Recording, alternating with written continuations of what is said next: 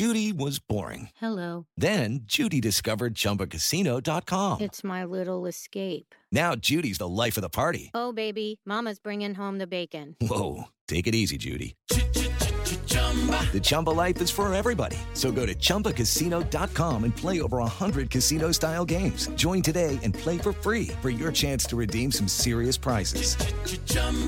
ChumbaCasino.com. No purchase necessary. Void where prohibited by law. 18 plus terms and conditions apply. See website for details.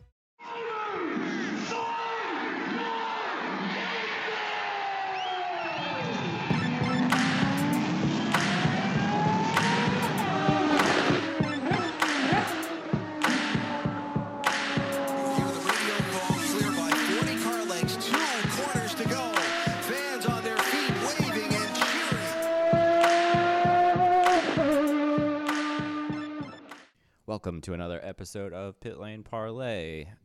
We're gonna call we're gonna call this the travel edition because instead of talking mainly IndyCar, we're gonna talk mainly about match travel troubles. No, in all seriousness, thank you everybody again for tuning in.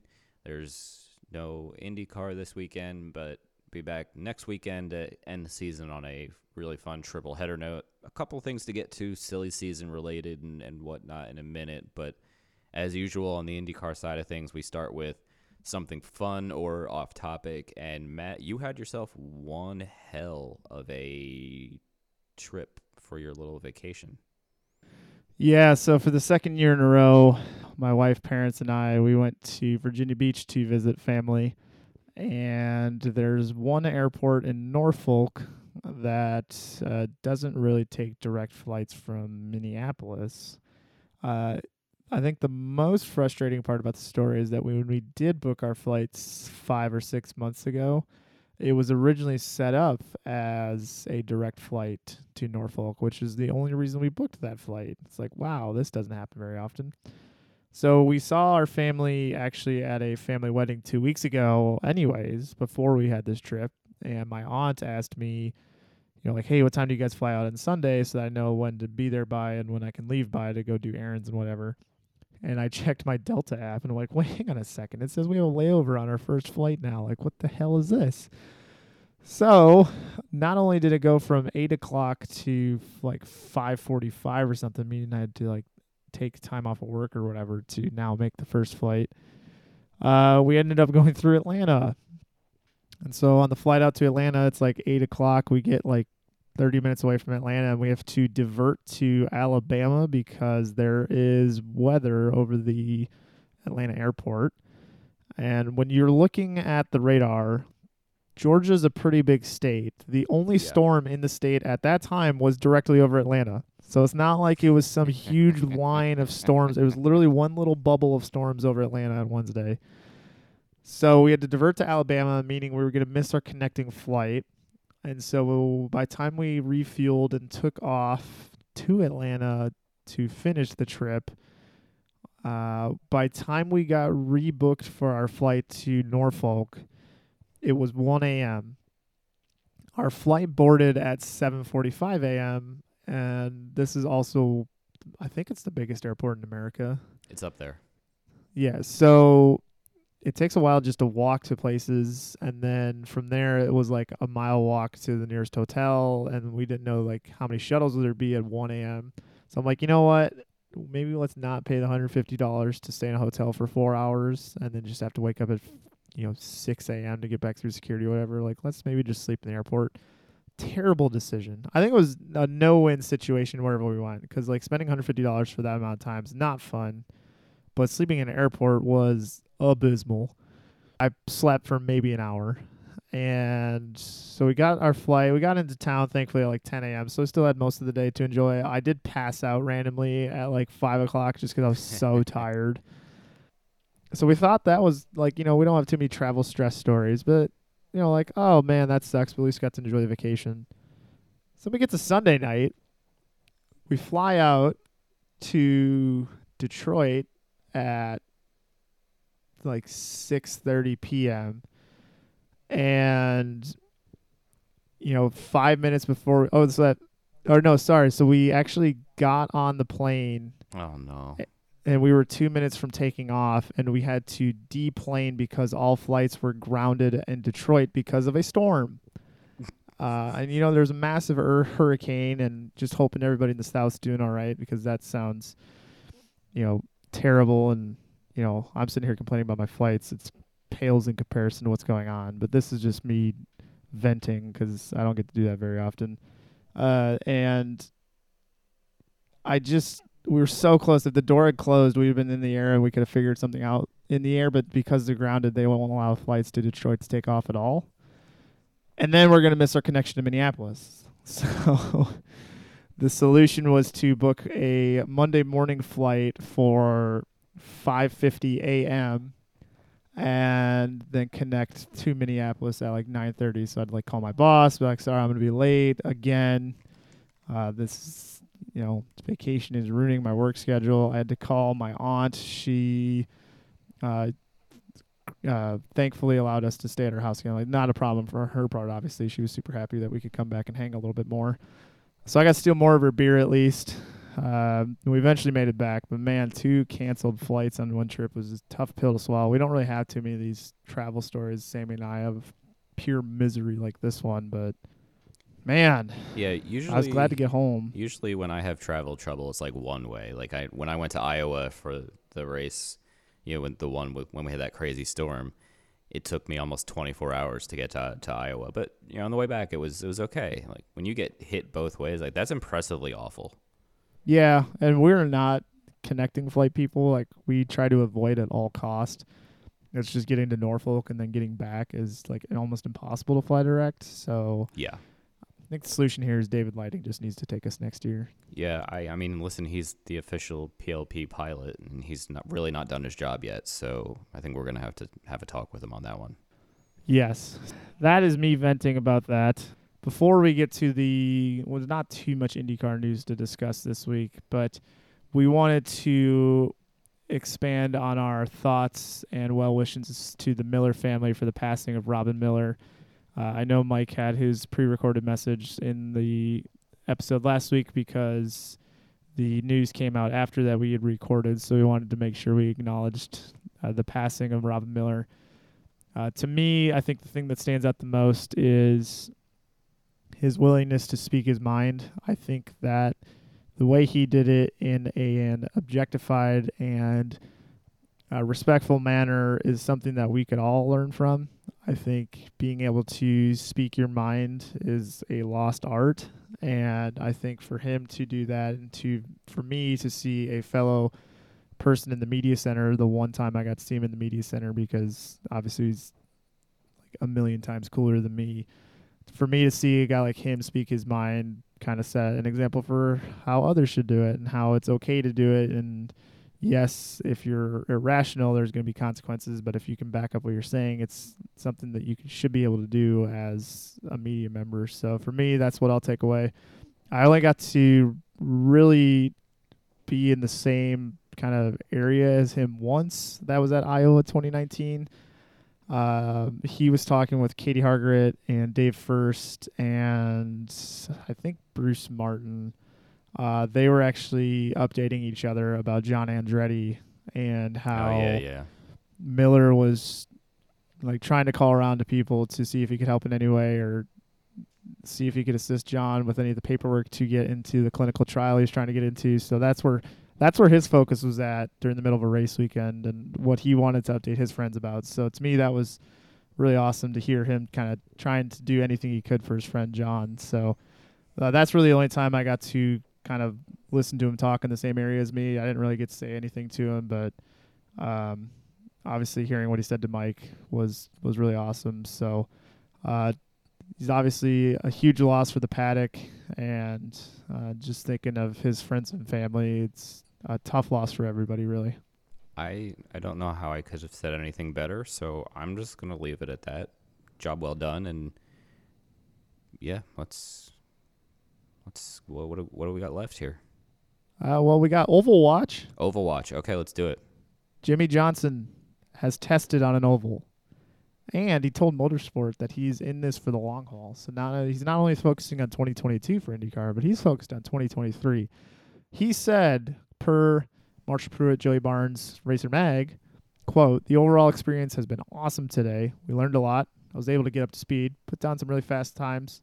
Being at a track I've raced at in the past, i.e., NASCAR, I think was helpful. And the laps I ran today helped me piece together the similarities that exist between IndyCar and NASCAR, and there are certainly some differences that I was able to grasp today as well. Seeing his reaction on social media, seeing the quotes, got to be nothing but positive there, right? Yeah, for sure. I'm I'm excited by it. I'm I'm glad everything seemingly went well with the test, and I'm I'm happy to welcome Jimmy here as as long as he wants, and I'm sure there'll be somebody who's uh, you know, the social media, uh, social media keyboard warriors. will will have fun with his comments, but. I think he's really fun to have around the paddock, and, and I'm sure with a little bit more time, he'll be decently competitive. And if he can keep bringing sponsors that are really excited to be an IndyCar like Carva- Carvana, I think it's awesome. Yeah, I think it's only positive for the series. I don't see any negatives that come from this. You know, so long as as he can continue to show growth and you know avoid any high speed accidents, I think it's only going to be positive for IndyCar. So, I think this test is a good first sign. I think his the way he talks about the future is a good sign. I know Chip Ganassi's mantra is that he likes winners, but I can also imagine that Chip likes money and attention, which he's getting plenty of. So, to me, as long as the checks keep clearing, this has to be really good for the team as a whole because he gets a lot of attention at the track on a race weekend, uh, which Oh, go ahead. Sorry, I, this is slightly off topic, so I'll, I'll wait if you wanted to wrap up your point. nah, Okay. Do you think so? Obviously, Jimmie Johnson attracts a lot of attention. Do you think that helps guy, guys like Alex Palou and Marcus Ericsson, who maybe have a little bit less media attention this year than maybe in the in you know Ericsson last year? Because obviously Palou wasn't on Ganassi, but he draws some of that attention away from them, and and they're able to you know mentally prepare for a race a little bit better than they would have previously. Or am I just making up BS because I thought of something real quick. I don't want to phrase it quite like that, but I don't know if it's necessarily helps them because for me, if I was a guy like Alex Palou, who I I went through and kind of documented where everybody's at on like Twitter Twitter followers as far as where they're at, which is not the end all be all of someone's popularity. Of course it is. Okay. Because we know Santino has a lot of fans, whether you like to admit it or not. He does have a lot of fans, but he only has 10,000 followers on Twitter. And then I think the next highest was Palou at 20,000 versus Ericsson's got 300 some thousand. Obviously, a lot of that's probably coming from Formula One. Uh, TK's got 300 some thousand. Dixon leads the most. I, Dixon's up there for most with just the genuine IndyCar only kind of guys. Like he and Newgarden are up there. Rossi's up there. Hinch is Hinch might be the leading, and they're all in the hundred to hundred twenty thousand range. Jimmy has one point one. Montoya has an insane amount, like one point five, I think. Yeah. But then there's Palou who has twenty thousand. So for me, if I was Palou, I'd want as much attention as I could get because that's just going to help the brand. And obviously, his championship effort is definitely helping the brand. But anything to increase your growth on social media is is positive. So I think It's fair. if I was Palou, I'd want as much attention as possible. Alrighty. Do you disagree? No, I, I, I agree. You you raise valid points. I was thinking you know, race like ability to focus on on race day because everybody still wants to bug Jimmy and Alex. I saw. I mean, where where was I at the last race? Gateway. Gateway, yeah. And Alex was able to kind of slip by some people because people were talking to somebody else. But again, it could just be me reading into things because there's not much too, too much going on this week. Yeah. Well, where do you weigh in? Because obviously you were told something at Gateway about leader circle. it is like this like never-ending debate between media members in the public eye. So like you know with tweets and whatever.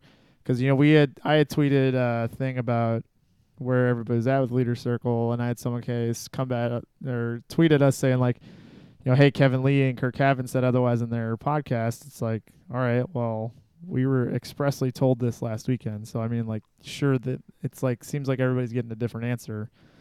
Um, you know, I'm not calling Kevin Lee a liar, Sure. obviously, because he probably has you know a lot of, of, of information coming his way too. That it's where he got that information from. So I don't think he just made it up. So what is your? I think it was what Nathan Brown had an article about it because how it's complicated. Apparently, you can only get three leader circles worth of money, which is news to me. Yeah, that was an old rule. I don't know if you know because Andretti's grandfathered in. I don't know if maybe that rule went away. The the toughest part is that Lucky Land Casino asking people what's the weirdest place you've gotten lucky? Lucky? In line at the deli, I guess? Aha, in my dentist's office. More than once, actually. Do I have to say? Yes, you do. In the car before my kids' PTA meeting. Really? Yes. Excuse me, what's the weirdest place you've gotten lucky? I never win and tell. Well, there you have it. You can get lucky anywhere playing at LuckyLandSlots.com. Play for free right now. Are you feeling lucky? No purchase necessary. Void where prohibited by law. 18 plus. Terms and conditions apply. See website for details. Greetings from Evergreen Podcasts. We're rolling out a listener survey and we want to hear from you. The information in the survey will help us gather statistics and in turn make our shows more appealing to advertisers.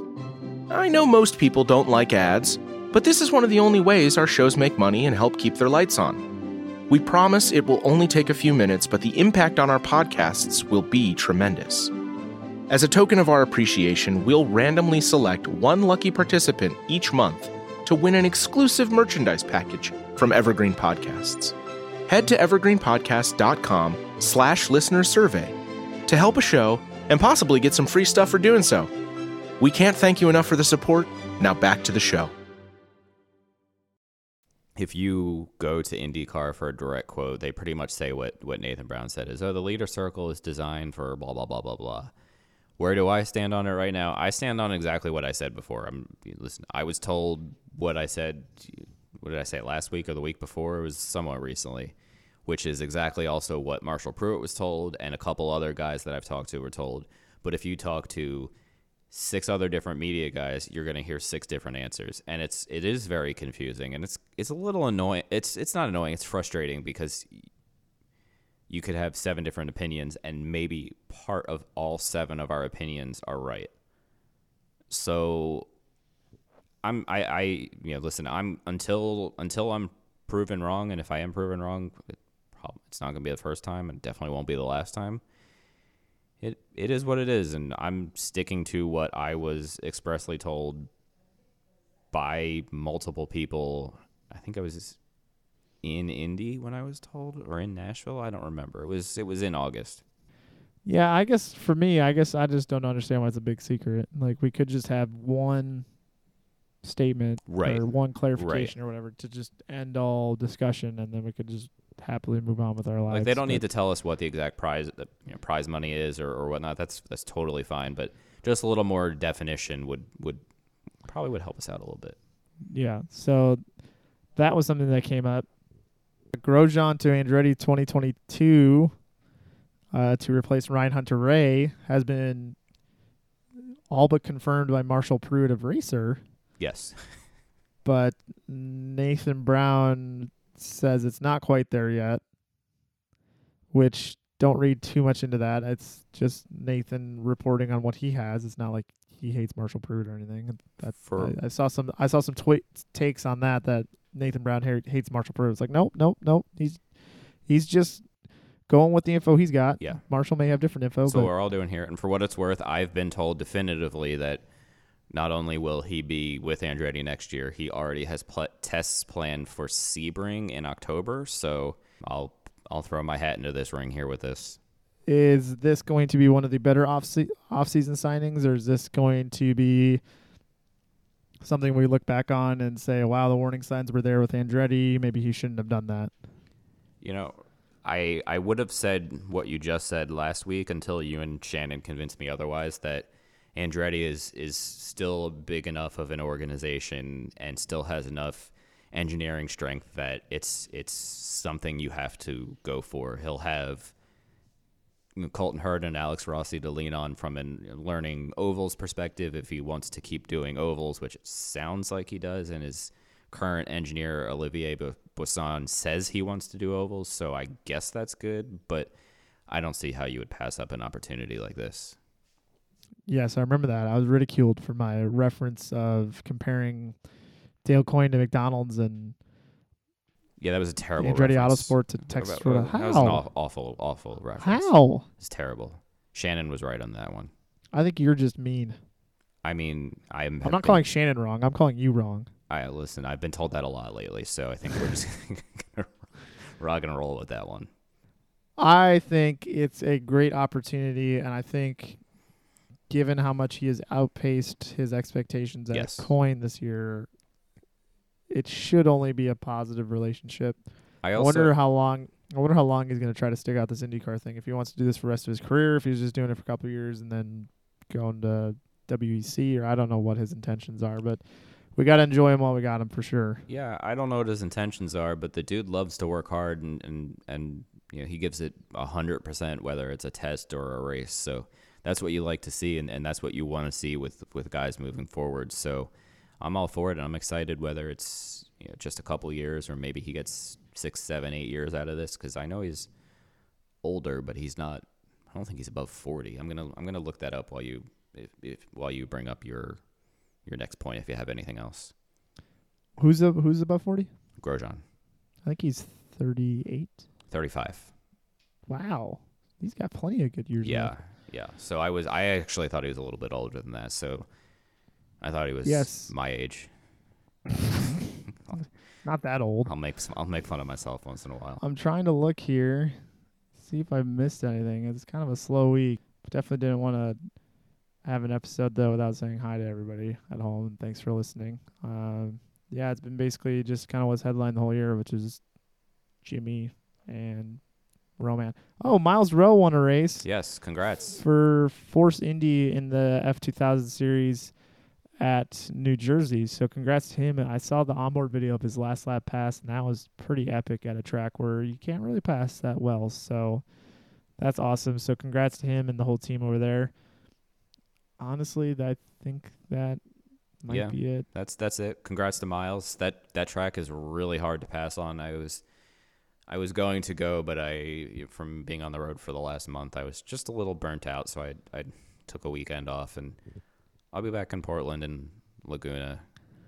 So, yeah, I don't think we have too much else. Guys, there is an F1 race this weekend, so tune in. Be tweeting that as as much as I can. And if you're in Indy, I'll be coming out this weekend to hang out and watch uh, watch our Team Pit Lane member Mr. Gruenholz uh, karting on Saturday afternoon, Saturday evening. So I'll be out at Newcastle. And Dash dig. yes, I'll be out and about doing some other things Saturday and Sunday and probably Monday morning before I fly back Monday evening. So yeah, if you're out that way, shoot me a message and I'll try to say hello if I can. But F1 is this weekend at Zandvoort, so tune in. It's Sunday morning. And everybody have a lovely weekend of racing. When you need mealtime inspiration, it's worth shopping Kroger, where you'll find over 30,000 mouthwatering choices that excite your inner foodie. And no matter what tasty choice you make, you'll enjoy our everyday low prices, plus extra ways to save, like digital coupons worth over $600 each week. You can also save up to $1 off per gallon at the pump with fuel points. More savings and more inspiring flavors make shopping Kroger worth it every time. Kroger, fresh for everyone. Fuel restrictions apply.